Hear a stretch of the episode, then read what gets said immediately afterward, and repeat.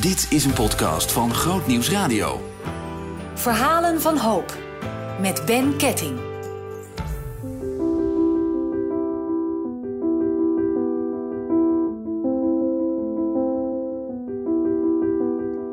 In de podcastserie Verhalen van Hoop rijd ik vanuit de polder richting het zuiden. Het is een mooie nazomerse dag en nog prima weer voor het buitenleven. Want op mijn vraag waar ze het liefst iets wil vertellen over haar leven met een verslaving, stelt Nel den Butter meteen de minicamping voor waar ze samen met haar man Marco graag naartoe gaat. Nel, die begin 60 is, vocht met de meest maatschappelijk geaccepteerde druk die we kennen: alcohol. Legaal en in elke supermarkt verkrijgbaar voor iedereen boven de 18. Toch raakt gemiddeld 20% van de personen die alcohol consumeren op een bepaald moment verslaafd. En dat gebeurde ook met Nel den Butter. Ik zit heel gezellig in de caravan van Nel en Marco den Butter. In een klein plaatsje in Brabant, Esbeek. Waar ligt dat, uh, Nel? Heel Varenbeek. Lijkt me dat je hier wel een beetje tot rust kan komen, niet? Helemaal. Je komt hier echt helemaal tot rust. Waarom vind je het hier zo mooi? Groen. Groen en rust. Dat is iets wat wij nodig hebben. Want kan ik zeggen dat je een, een rustige jeugd hebt gehad? Laten we daar maar eens beginnen. Ja en nee. Geen rustige jeugd en wel een rustige jeugd. Als klein kind dan ben je, weet je niks. Maar ouder, ja, dan we gingen wel op vakantie vroeger thuis. Maar mochten niks. Was zeer uh, gereformeerd om zo maar te zeggen. Want waar, waar ben je groot geworden? In Giesenburg. Ja. Reformatorisch. Nou, niet echt reformatorisch. Maar mijn vader die deed zijn eigen wel zo voor. Ja, mijn moeder wat minder. Die wilde gewoon naar de hervormde kerk. En mijn vader die wilde gewoon naar de gereformeerde gemeente. En dan kwam dus tweestrijd in het uh, gezin. Ja. Hoe was dat voor je? Niet leuk. Nee, niet leuk. Gewoon triest. Wat was er dan triest aan? Nou, zondags mo mochten wij. Wij moesten niet, wij mochten met mijn moeder mee naar de kerk. En door de week, of met een tweede paas of Pinksterdag of zo, of met bid of dankdag, dan moesten we met mijn vader mee. Maar dat betekende dat we een hoedje op moesten. En dat vond ik vreselijk. Ja, vond ik echt verschrikkelijk. Dat kriebelde en dat jeukte, dat waren wij niet gewend. Merkte je ook echt een beetje een tweestrijd tussen je vader en je moeder dan? Ja, maar dat heb er altijd geweest. Daar zou ik niet helemaal over uitweiden. Ja. Er was geen uh, uh, gebonden relatie. Nee, was ook geen geborgenheid. Was het wel fijn thuis? Ja, als mijn vader er niet was, was het fijn. Mijn moeder die was echt wel een gezellig vrouwtje.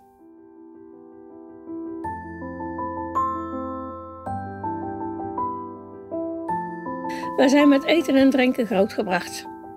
Mijn vader dronk geen koffie. Dus hij dronk altijd over glas fris. S morgens.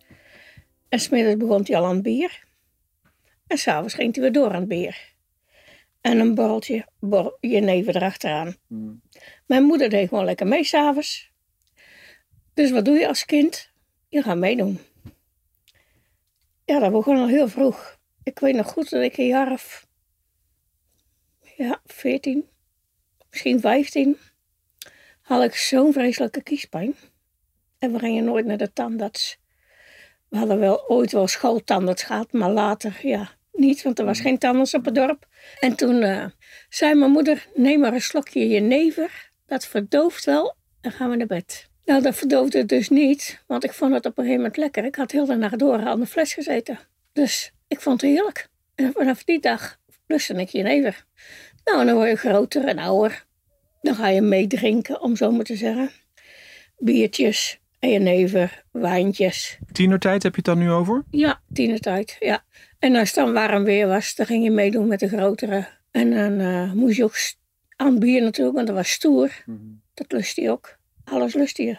Dus ja, nou ja, je wordt ouder en groter en wijzer. Je blijft gewoon drinken. Maar wel altijd met mate. Nooit te. Nou, we kregen verkering, we trouwden en we kregen kinderen. Met Marco, we hebben het ook wel eens een keertje is doorgezakt. Maar het was nooit overdreven. Maar ik was thuis ook wel drinken gewend. Niet ook overdreven, maar ja, op een gegeven moment eh, ga je samen aan de wijn. En dan dronk je zo samen een fles leeg. En dan zeiden we, oeps, we hebben toch best wel veel op. Maar goed, op een gegeven moment, uh, ja, worden het er twee. Maar dan was ook altijd klaar. Dan waren we gewoon klaar. Tot op eh, een gegeven moment, we hadden een druk leven, we hadden kinderen, we hadden een zaak. Op een gegeven moment moesten we stoppen met de zaak. Wat voor zaak had je? Ik vraag het even aan Marco. Leuk Marco om jou even te horen. Een ruilzaak. Tuin en park en doe het zelf. Fietsen? Fietsen, tuinmachines. En daar was je heel druk mee met de winkel? Ik kan wel stellen, ja. Dat was s vroeg tot s avonds laat. Nou ja, toen op een gegeven moment moest de winkel stoppen. Vanwege de economie. Nou, Waar hebben we het nu over dan? In welk jaar, Marco? 2004. Ja, 2004. Nou, dus toen zijn we alle twee fulltime gaan werken, want ja, er was er heel veel schuld. En we wilden ons niet failliet laten verklaren, want wij wilden onze kinderen daar niet in meenemen. Dus wij hebben alles zelf netjes afbetaald. En dan duurt het wel een paar jaar voordat je zover bent. En toen we eigenlijk alle twee een goede baan hadden en wat ruimer zaten. Ja, toen begon het toch wel weer te knaren. Het verdriet. En ook van vroeger kwam naar boven. Nel, uh, ja, eigenlijk kwam dat verdriet van vroeger weer terug. Waar heb je het dan precies over? Mijn vader had hele losse handen. En die sloeg niet alleen ons, ook ons moeder. En daar begon ik in te zien.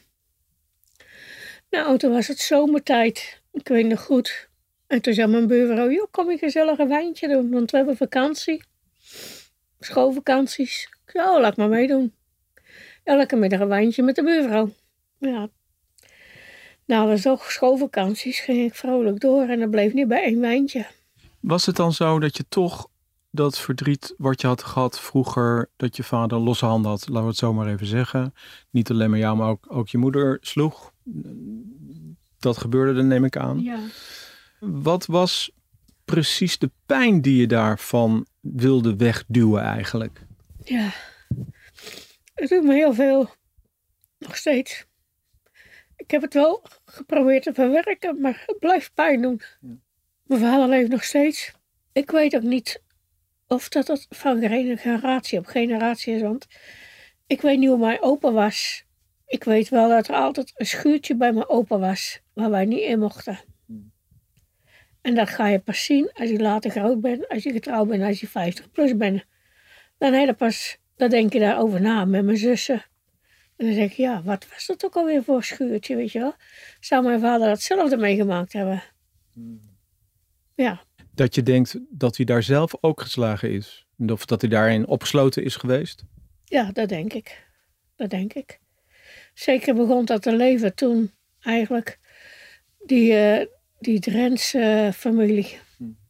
En toen dacht ik, dat schuurtje, verrek, mijn schuurtje bij opa was ook zo'n schuurtje.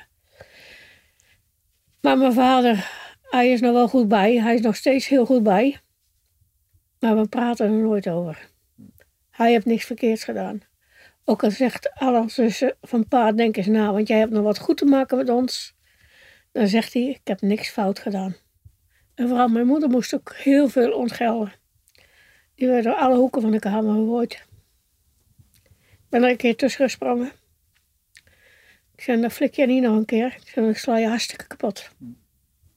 Maar toen was ik 16 jaar. Of 18. Praatte je moeder daar wel eens met jou over? Nee, met geen van allen. Geen van allen heeft mijn moeder ooit hierover gepraat. Het was gewoon taboe, want het hoorde niet buiten het huis. Ik vergeet nog nooit, ik kwam als kind bij de buren en die man die gaf die vrouw een zoen. En ik kreeg gewoon zo met open mond te kijken en denk, hè? Wat doen die nou? Ik had dat nog nooit gezien. Dus eigenlijk ook ondanks de kerkelijke, christelijke achtergrond, uh, ja, gebeurden de dingen die je daar ook niet mee kon rijmen, denk ik. Mm. Hoe, was, hoe was dat voor je? Was dat niet een heel verwrongen beeld die je kreeg van geloof, bijvoorbeeld? Nou, als je het over geloof hebt, heb ik dat helemaal weggedaan. Ik ben het wel weer, nadat ik in de hoop geweest ben, wel weer wat teruggevonden. Maar ik heb het zo ver afge- afschuwd, echt vreselijk. Zeg, dat doen gelovigen niet. Echt niet. Nee, en als je kind bent, snap je dat al helemaal niet natuurlijk. Nee, absoluut niet. Als kind snap je helemaal niks. Dan ben je gewoon echt, je bent heel blond. En je woonde maar in een dorpje, dus je wist al niks. Dat slaan, hè, is dat, begon dat ergens en stopte het? Wat moet ik me daarbij voorstellen? Nou, ik zeg wel eens, als ik daar naar zijn ogen keek, dan leek het wel alsof de duivel erin zat. Kreeg hij zulke grote ogen en, en dan werd hij zo boos, zo boos, dat hij ontplofte.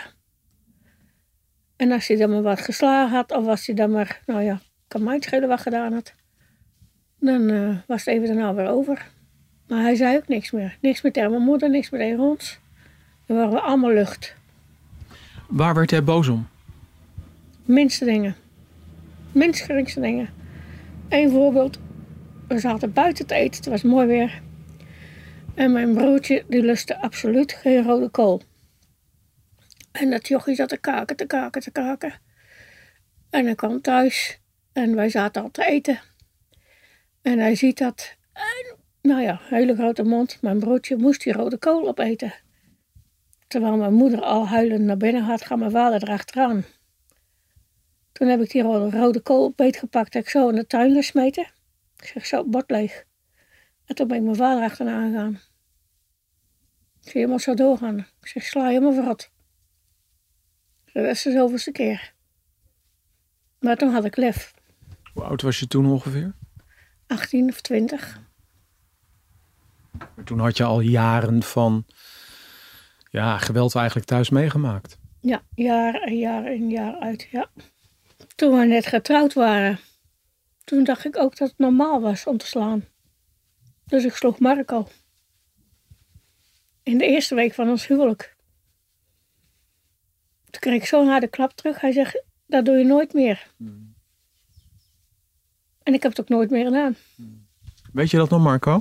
Ja, ik heb ze van tevoren gewaarschuwd. Want als je mij slaat, sta ik je één keer en dan doen we het ook nooit meer. Maar die klap, die kan je nog herinneren en daar zei je van, dat gaan we niet meer doen. Dat, eh, ja. Schrok je daarvan, eh, Nel? Ja, daar schrok ik heel hard van. En ik heb die klap ook dagenlang gevoeld. En toen hebben we er ook wel over gepraat. Ik zei, maar dat is toch normaal? Hm. Als het je niet cent hij slaat. Hij zei, ben je besodemiet? Dat, dat is niet normaal. Hij zei, ik ben nooit geslagen door mijn vader en moeder. Hij zei, misschien een keer een draai aan mijn oor, maar ik ben nooit geslagen. Nou, daar kon ik echt niet bij. En dan ben je 24, hè? Toen we trouwden. Kan je nagaan.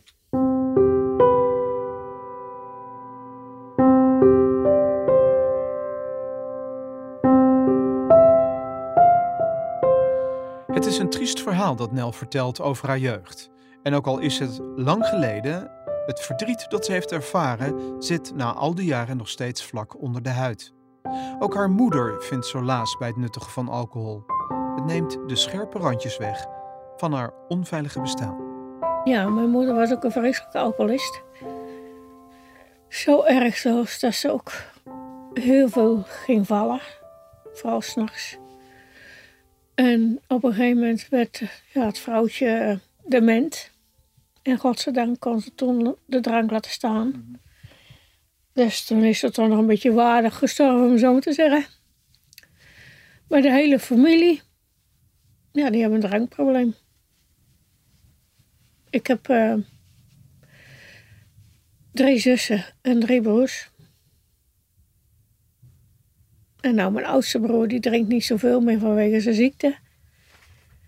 En mijn jongste zusje, die heeft ook heel veel ziektes, dus die drinkt ook niet zoveel meer. Maar de rest, die lusten hem echt heel erg. Tot aardig. Maar ze weten wel maat te houden. En dat kon ik niet. Ik had geen maat meer. Je hebt eh, eigenlijk in je kinderjaren eh, toch wel een beetje ja, ja, dat liefdevolle nest gemist. Eh, je zegt al, werd gedronken, werd ook geslagen. Kon je dat zelf wel geven eigenlijk, Nel? Heel moeilijk. Ik kon het eigenlijk niet. Totdat die kinderen vanzelf tegen, ja, ook Marco natuurlijk, die zei dan ook van, ik hou van je. Nou, dat kon ik echt niet zeggen. Het was ook nooit tegen jou gezegd Nee, waarschijnlijk. nee, nooit. En dan zei hij wat, dan zei ik ook, ja, ik voor jou. Ja, wat dan? Ik zei, ja, ik voor jou. Ik kreeg het niet over mijn lippen. Ik denk dat we zeker al twintig jaar getrouwd waren, voordat ik het kon zeggen. En toen onze kinderen wat groter waren, ook inmiddels 20 of zo, of wel 15, 16, toen zei ze, nou, love you, mam. Ja, en dat kan ik nu ook. Ik kan zeggen dat ik een liefdevolle moeder ben. Knap hoor, dat je dat toch, dat je dat toch hebt geleerd hè? Ja. Was dat een moeilijk proces? Zelf leren om liefde te geven, om tegen, ja, om te zeggen tegen je kind ik hou van je, kom maar met mama, weet je wel, je bent veilig. Te geven niet, maar wel te zeggen. Ja. Kijk, ik hield vanaf dag één van ze, gigantisch veel. Maar om dat te zeggen was heel moeilijk. Ja, dat heeft Marco mij toch wel geleerd. Ja, hoe was dat proces voor jou Marco? Eh, moeizaam, maar ja, goed, eh, volharding eh, doet wonderen, zeggen ze wel eens. Ja, want je had voor hetzelfde geld kunnen denken van, nou ja, eh, je bekijkt het maar. Ehm, het is allemaal te ingewikkeld. Ik, eh, ik ga er vandoor. Maar dat heb je niet gedaan. Had je zoveel liefde? Nou, ik denk dat ik heel veel liefde en rust en eh, ja, eh, in me heb. Eh, en heel veel begrip voor mensen. Ik denk dat ik ook eh, een redelijk goede luisteraar kan zijn. Deze podcast geeft opnieuw aan dat er bij de oorzaak van verslaving altijd gezocht moet worden naar onderliggend lijden. Bij Nel duidelijk aan te wijzen in het huiselijk geweld dat plaatsvond.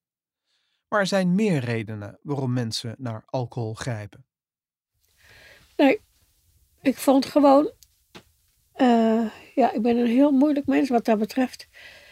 Ik ben heel verslavingsgevoelig. Ik ben niet de slangste. Ben ik ook nooit geweest. Zal ik nooit worden ook. Het was altijd niet één koekje, maar twee koekjes. Niet één glaasje, maar twee glaasjes. Dus ook geen drie. Nee, dan moest het er vier zijn. En zo ging het maar door.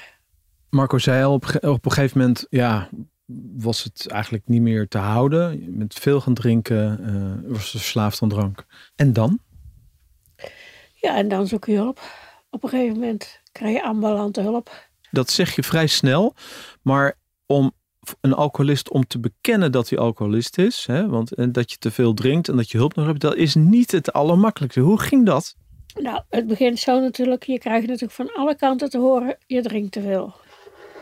En dat heb je zelf ook wel in de gaten. Op een gegeven moment dan ben je ook niet de leukste meer. En je ligt elke avond laveloos. Op een gegeven moment ga je naar de huisarts en die zegt, joh, ga hulp zoeken, ga naar de Hoop in Dordrecht. Daar werd je eigenlijk meteen door de dokter naar doorverwezen. Ja, door de huisarts werd ik daar naartoe gestuurd. Nou, ambulante hulp, prima.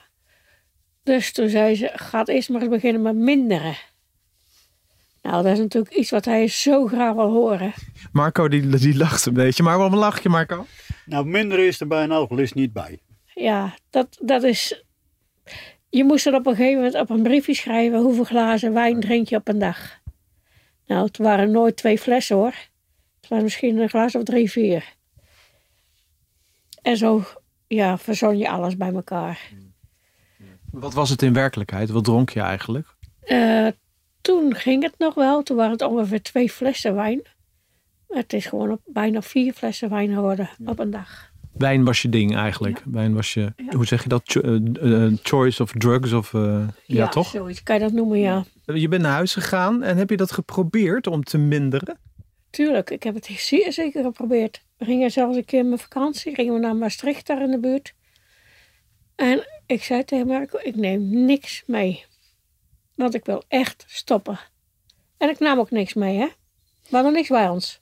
We waren bijna op de camping en het begon te kriebelen en te jeuken. En ik had me toch een dorst en een dorstak had. Dus ik met een smoes, ik zei Marco, ik ben wel vergeten om te halen. En het is bijna weekend, dus we moeten het halen. Anders hebben we niks. Hij had het al lang door, denk ik. En dan kwam ik toch met twee flessen wijn naar buiten. Wat dacht jij toen? Nou ja, wat dacht ik? Ik, ik, ik hoopte dus dat ze niet kwam met wijn naar buiten, maar ja, dat was uitloop. Eh, op zo'n moment zijn ze toch niet tegen te houden. Nou, Want- ik kijk, boos worden, op je kop gestaan, was gelegen, het haalt allemaal niet uit.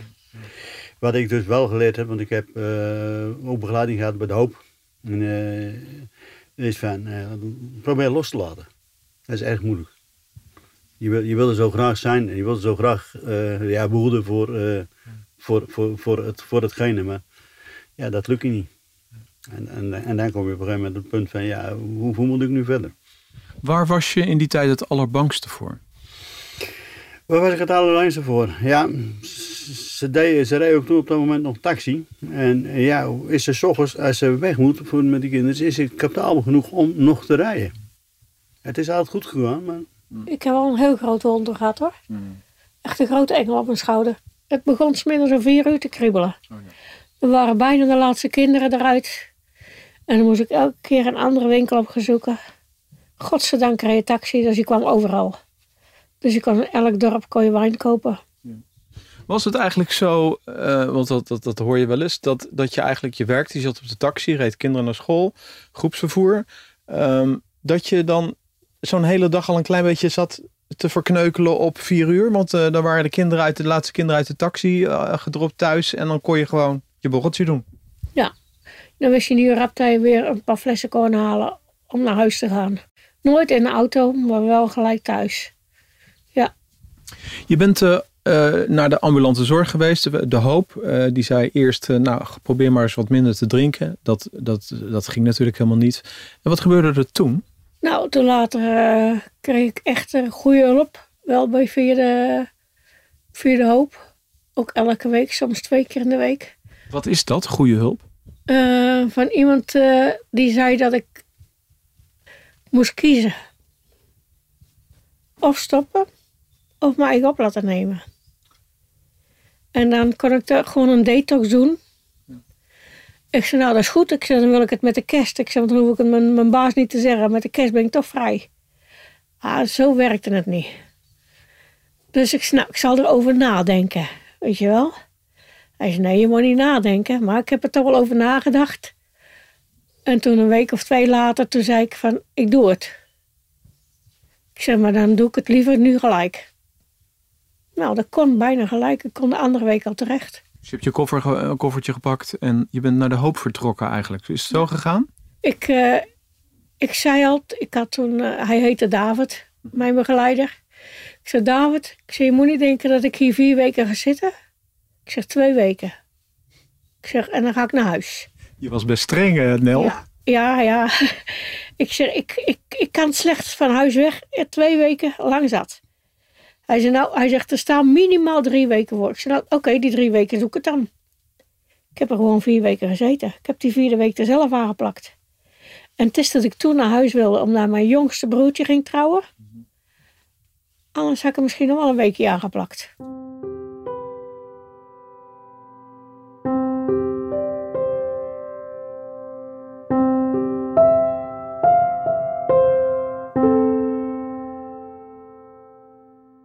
Mensen die alcoholverslaafd zijn, kunnen dat lange tijd verbergen.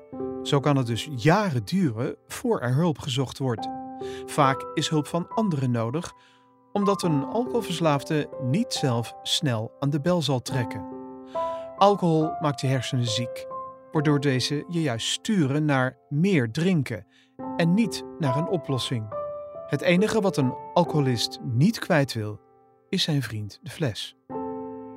Zich laten opnemen bij de Hoop GGZ was voor Nel den Butter dus niet heel makkelijk. Wat gaf de doorslag? Mijn dochter die ging trouwen. En die had gezegd, mam, als er kleinkinderen komen, mag jij niet op mijn kleinkinderen passen. Hmm. En dat was de doorslag dat ik mijn eigen op liet nemen ook. Want je wilde graag oma zijn. Ik wilde heel gehouden zijn. en ik heb nu twee prachtige kleindochters. Dus ja, dat is het mooiste wat er is. Dat heeft mij wel het hardste ge- geraakt. Dat zei, dat zei natuurlijk. Dat- als dat Marco elke keer zei van stoppen, stoppen, weet je wel, dat, dat wilde je daar niet horen. Van mijn dochter raakte dat het hardste. Dus Wat, toen- wat raakte jou daar dan in wat ze zei? dat hij die op mag passen. Dat is toch verschrikkelijk. Hoe was dat voor jou, Marco? Kan je, dat nog, kan je er nog iets van herinneren, hoe dat ging? Nou ja, het is, het is, het is eigenlijk een opluchting van eh, alle eh, spanningen die je hebt gehad om, om, eh, om, om die stap te laten maken. Je, je probeert toch in dat proces eigenlijk eh, ja, min en meer een, ja, een sturing te geven. Die alleen die sturing kan niet geven, dat is het probleem. Dus je bent eigenlijk blij dat, dat ze dus eigenlijk zelf tot de conclusie komt van ja, ik moet anders. Toch wel mooi dat Marco het toch altijd wel gesupport heeft. Hè? Ondanks dat wat je, ja, het drinken. Uitgevreten, hè, om zo maar te zeggen. Ja. ja, dat is gewoon de liefste man van de hele wereld. Marco, was hij ook van het, eh, van het verstoppen van de flesjes en zo? Nou, nee hoor, die kon ik gewoon vinden. Maar dat haalde toch niet uit. Nee. nee want dan ging ik s'avonds naar bed. En dan zei ik van, rij mee. Ja, komt. Nou ja, dan kan het twee, drie uur zijn als ik hier kwam. Kwam de borrel weer boven tafel. Ja. Wat voor therapie kreeg je daar eigenlijk? Kan je daar iets over vertellen? Hoe ze jou in die vier weken een klein beetje weer hebben klaargestoomd voor het leven? Ja, we moesten s'morgens eerst ontbijten dan. En dan kon je eigen daarna je kamer opruimen. En dan hadden we allemaal een taakje 's morgens. En dan gingen we koffie doen. En daarna hadden we een soort met, ja, cursusje. Om zo maar te zeggen dat je allemaal eh, wat dingetjes moest doen. Ook stappen en zo. En eh, Kan je heel kort, eh, je hoeft niet alles te doorlopen, maar heel kort iets vertellen over dat stappenplan? Want het is twaalf stappen of tien stappen? Wat, ja, twaalf stappen. Ja, de eerste stap is natuurlijk dat je ertoe komt om te stoppen. En het tweede plan is dat je het volhoudt om te stoppen. Derde en vierde stappen zijn om met mensen in het reinen te komen. was dat nodig, eh, Nel? Ja, dat was nodig. Zeker voor mijn gezin. Voor mijn man en kinderen. En eh, nou ja, toen moest ik dat eenmaal, eh, toen ik eenmaal zover was dan, om dat op te gaan biechten. Ook eerst tegen Marco en dan tegen mijn kinderen. Ah, dat lucht er wel op hoor. Dat lucht heel erg op. De hoop eh, heeft jou eh, heel veel goed gedaan. Maar wat, wat is een van de belangrijke dingen die je daar hebt ontdekt over jezelf? Die vraag zag ik niet aankomen. Ik denk dat je meer je eigen waarde hebt leren ontdekken. Toen is wel weer heel veel ook te boven gekomen wat ik eigenlijk ook altijd heel veel verstopt heb, ja.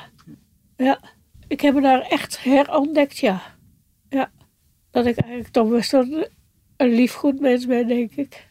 Maar ik, weet nog heel goed, ik, eh, het was een vrouw die dat zei, die was ook iets, iets geloofachtigs, iets dat ze gaf bij de hoop. Een soort met gebedsbijeenkomst of zo. En die zei, ga nou eens voor de spiegel staan en ga eens zeggen dat van haar houdt.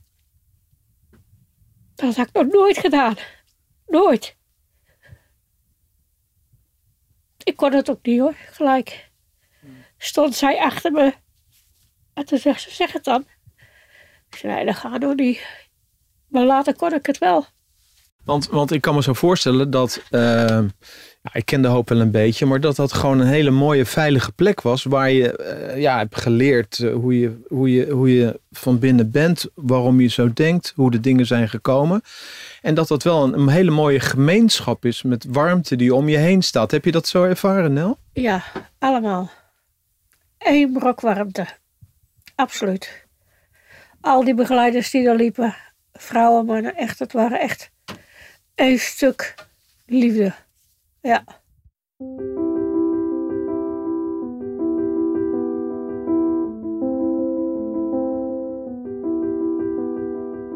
Het 12-stappenplan is een mengeling van ideeën en ervaringen uit een aantal bronnen, aangepast om alle soorten van verslaving en dwangmatige handelingen aan te pakken. Het is in meerdere opzichten de meest belangrijke therapeutische ontwikkeling van de 20e eeuw.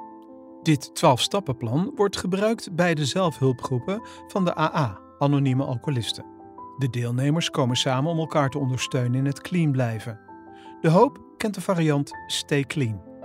Het heeft een christelijke identiteit en iedereen is welkom. Nel is bezig met haar twaalfde stap. Een ander helpen en voor een ander te zijn. We hebben allemaal een boekje met twaalf stappen.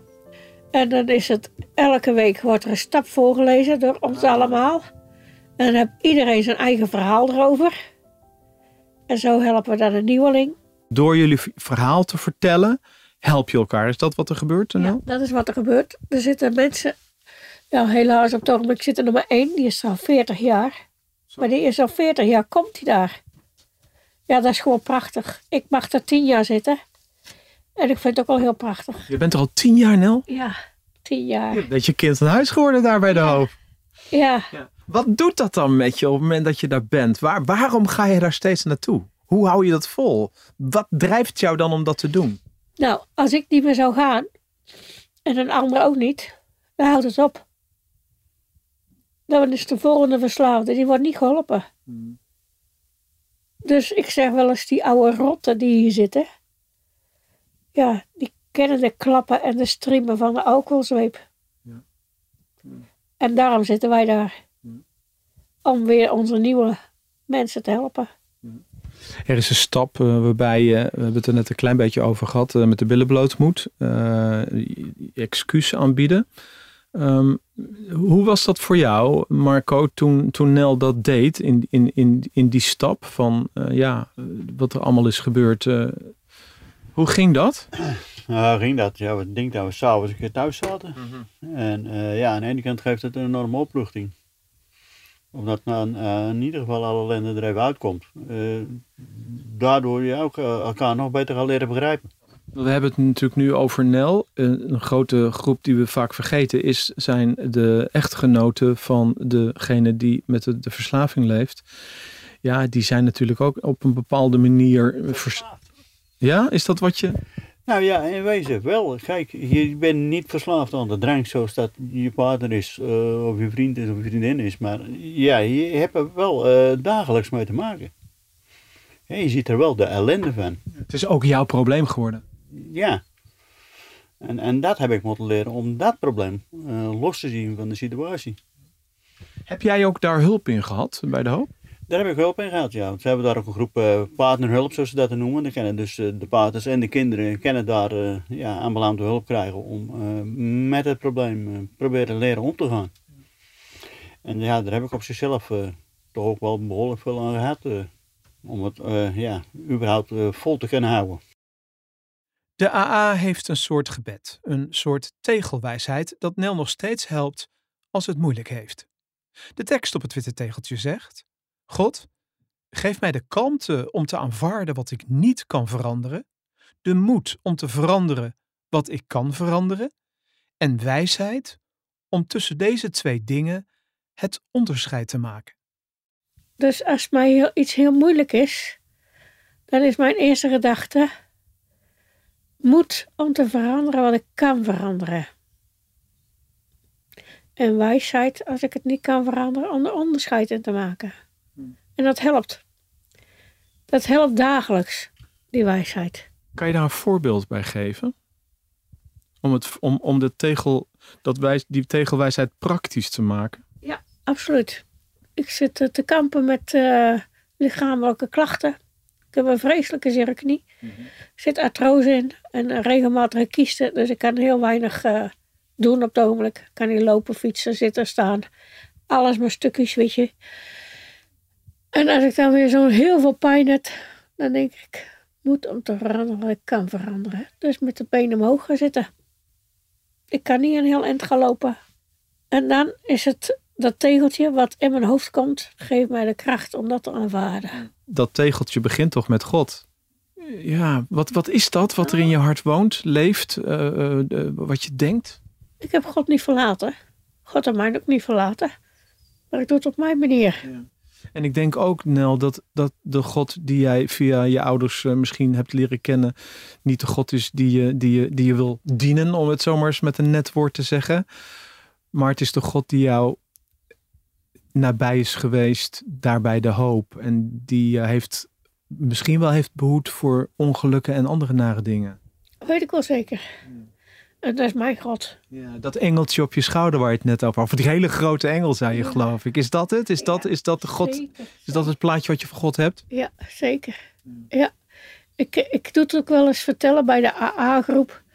En dan zeg ik, er zat een engeltje en een duiveltje op mijn schouder. De ene zei van, kom, neem er nog een. En de andere zei van, kappen ermee. En dat, dat zeg ik bijna week, nou niet wekelijks, maar wel één keer in de zoveel tijd zeg ik dat nog steeds. Wat heeft jou heel erg getroffen in een verhaal van anderen waar je wat aan hebt gehad? Want in de kring wordt er veel verteld. Worden de ervaringen van een dag of een week van afgelopen tijd worden verteld. Eh, gooi het niet overboord. Hou toch dat kleine stukje vast wat hij nog vast hebt. En dat kan alleen maar meer worden. Met andere woorden, als je zo diep in de put zit zoals jij hebt gezeten, dan kan je de boel erbij neergooien. Ja. Is dat wat je bedoelt? Ja. Maar je kan ook. Die kan er ook uitgehaald worden uit de put. Dat touw hangt er. God hangt dat touw er even bij. Ook voor jou. Voor iedereen. Er zit natuurlijk ook heel veel schaamte bij mensen vaak. Ook mensen die uit christelijke kring komen, die daar niet over durven te praten. Wat zou jij tegen die mensen willen zeggen, Nel? Hoe kan jij ze een klein beetje met alle ervaring die jij hebt gehad nu en met tien jaar sober zijn, hoe zou jij ze een hart onder de riem willen steken? Schaamte is echt een groot woord. Zeker als een vrouw drinkt. Vrouwen horen niet te drinken. Hè? Vroeger zijn wij ze opgevoed. Vrouwen horen niet te roken, horen niet te drinken. Je hoor je als een vrouw te gedragen. Dus dat was een stukje schaamte wat we hadden. Of wat ik had. En toen op een gegeven moment, eh, dat kwam toen ook een keer bij de AA tevoorschijn, net wat ik zei over die put. Van, eh, God had het touw er niet voor niks neer, hoor. Dat hangt er voor iedereen. Voor iedereen hangt dat touw erin. Het is maar of hij het vastpakt of niet. En dan komt die schaamte, die laat je gaan. Met de jaren laat je die gaan. De eerste jaren, je schouw je eigen dood. Dus mijn buren of verre vrienden nooit verteld. En nu durf ik dat te zeggen. Nu is mijn schaamte weg. Maar ik weet ook heel goed, als hier een fles drank staat en ik heb het heel lastig, dan is die slok zo genomen. Waar moet je dan voor oppassen, Nel, uh, in het dagelijks leven? Voor stress of voor moeilijkheden? Of dat, uh, dat uh, Marco dichtbij is? Of wat, wat is het? Nee, stress en moeilijkheden blijven. Narigheid blijft. Armoede, ellende, ziekte, alles blijft. Ongeluk, alles blijft. Denken, weten waar je vandaan komt. Dat in je achterhoofd houden. Ik weet hoe zielig en ellendig dat ik me gevoeld heb. Dat ik weer zo bezopen was. Dat je niet meer kan denken. Dat je je eigen continu zielig voelt en, en, en verdrietig voelt. En wat ik er nu voor teruggekregen heb. Ik heb twee keer prachtige kleinkinderen. Ik heb hem maar nog. Nou, wat wil je dan nog meer? Ik heb een mooie caravan. Dat hij altijd bij is gebleven, hè? Ja, heel bijzonder. Kijk nou hoeveel liefde dat hij hebt. Dat zeg je nu wel gewoon, hè? Liefde, hè? Ja, mooi is dat. Ja. hey Marco, hoe is het nou om, om Nel zo naast je te hebben al de laatste afgelopen tien jaar sober, niet meer die ellende van toen? Gezelliger. ja, je kan nog opener tegen elkaar zijn. Hoe belangrijk is het voor jou geweest dat je een man had die jou toch support en die toch bleef? Allerbelangrijkste. Ik zeg ook heel vaak, als jij een goede hulp hebt thuis, je achterban, het hoeft niet alleen je man te zijn, het kan ook kinderen zijn of, of je buurvrouw. Als je geen goede huwelijk hebt of zo, weet je wel. Maar dan moet iemand achter je staan en dan red jij het. Echt, dan red jij het gewoon. Maakt niet uit. Al is het je buurvrouw, je kat of je hond, kan uitschelen. Je moet hebben iemand die achter je staat. En die je er doorheen sleept. Dat is zo belangrijk. En dan natuurlijk uh, bij uh, de hoop de mensen om je heen die hetzelfde hebben meegemaakt. En die gewoon je kunnen supporten en ondersteunen in, uh, in dat waar je doorheen gaat. Ja, ja, de meesters die waren ook verslaafders geweest. Ja. En die wisten waar daar zo over spraken. Ervaringsdeskundigen. Zeker te weten. Als je bij de hoop binnenkomt rijden aan de rechterkant, um, daar staat dan zo'n heel groot kruis. Hè? Is dat nog iets wat voor jou iets betekent, Nel? Is dat uh, dat touwtje? Of hoe, hoe, hoe, zie jij dat? Ja, dat is het touwtje. Dat is God eigenlijk. Die zegt van, uh, ja. ik ben er ook nog in al je ellende. Ik help jou eruit. Gooi je schaamte weg even. Want we weten allemaal hoe moeilijk dat is. Het is verdomd moeilijk. Je kan het niet alleen. Hoe kijk je naar de toekomst? Zonnig. Zonnig en gelukkig. Dan zeg ik, spanning, ellende, verdriet, altijd blijft dat. Dat blijft altijd. Maar ik zonder drank. Dus ik hoop dat ik ervoor bewaard word. Ik doe me heel hard mijn best. Ik wil niet meer terug waar ik vandaan kom. Uh, laatste vraag, Nel. Uh, we zijn begonnen bij jouw kinderjaren, dat je geslagen werd, dat je ouders er dronken, um, dat, dat het gewoon niet fijn was. Kan je dat een beetje achter je laten of blijft dat altijd een pijnpunt in je leven? Ik heb het verwerkt met EMDR. Dat is een heel moeilijk woord om je verdriet helemaal vanuit je tenen naar boven te laten komen en dat te verwerken. Het is me aardig gelukt. Ik kan er heel goed mee overweg. Maar mijn tranen, die zullen altijd eerder komen als dat ik wil. Vroeger werd me altijd gezegd, dan hebben we die jankert weer. Dus ik zal wel in jankert blijven. Ik schaam me er nergens meer voor. Het is ook een manier om je te uiten en om, om, om te gaan met emotie, toch? Dat, en dat mag er toch ook allemaal bij zijn? Ja, vind ik ook.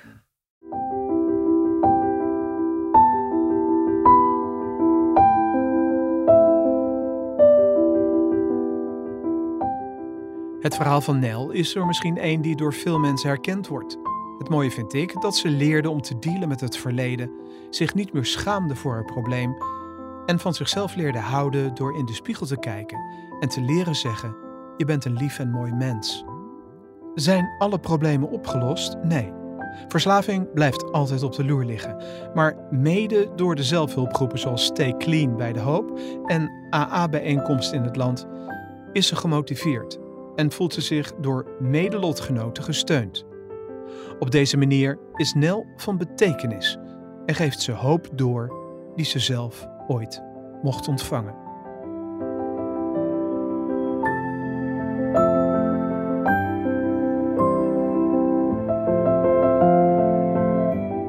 Marco, is er nog iets wat je tegen Nel wil zeggen? Een paar laatste woorden voor jou, lieve Nel. Dat ik ontzettend veel van haar houd. En dan hoop nog, eh, nog heel veel jaren samen met te zijn. Geef een dikke zoen. Geef een. Kijk. Geweldig, dankjewel.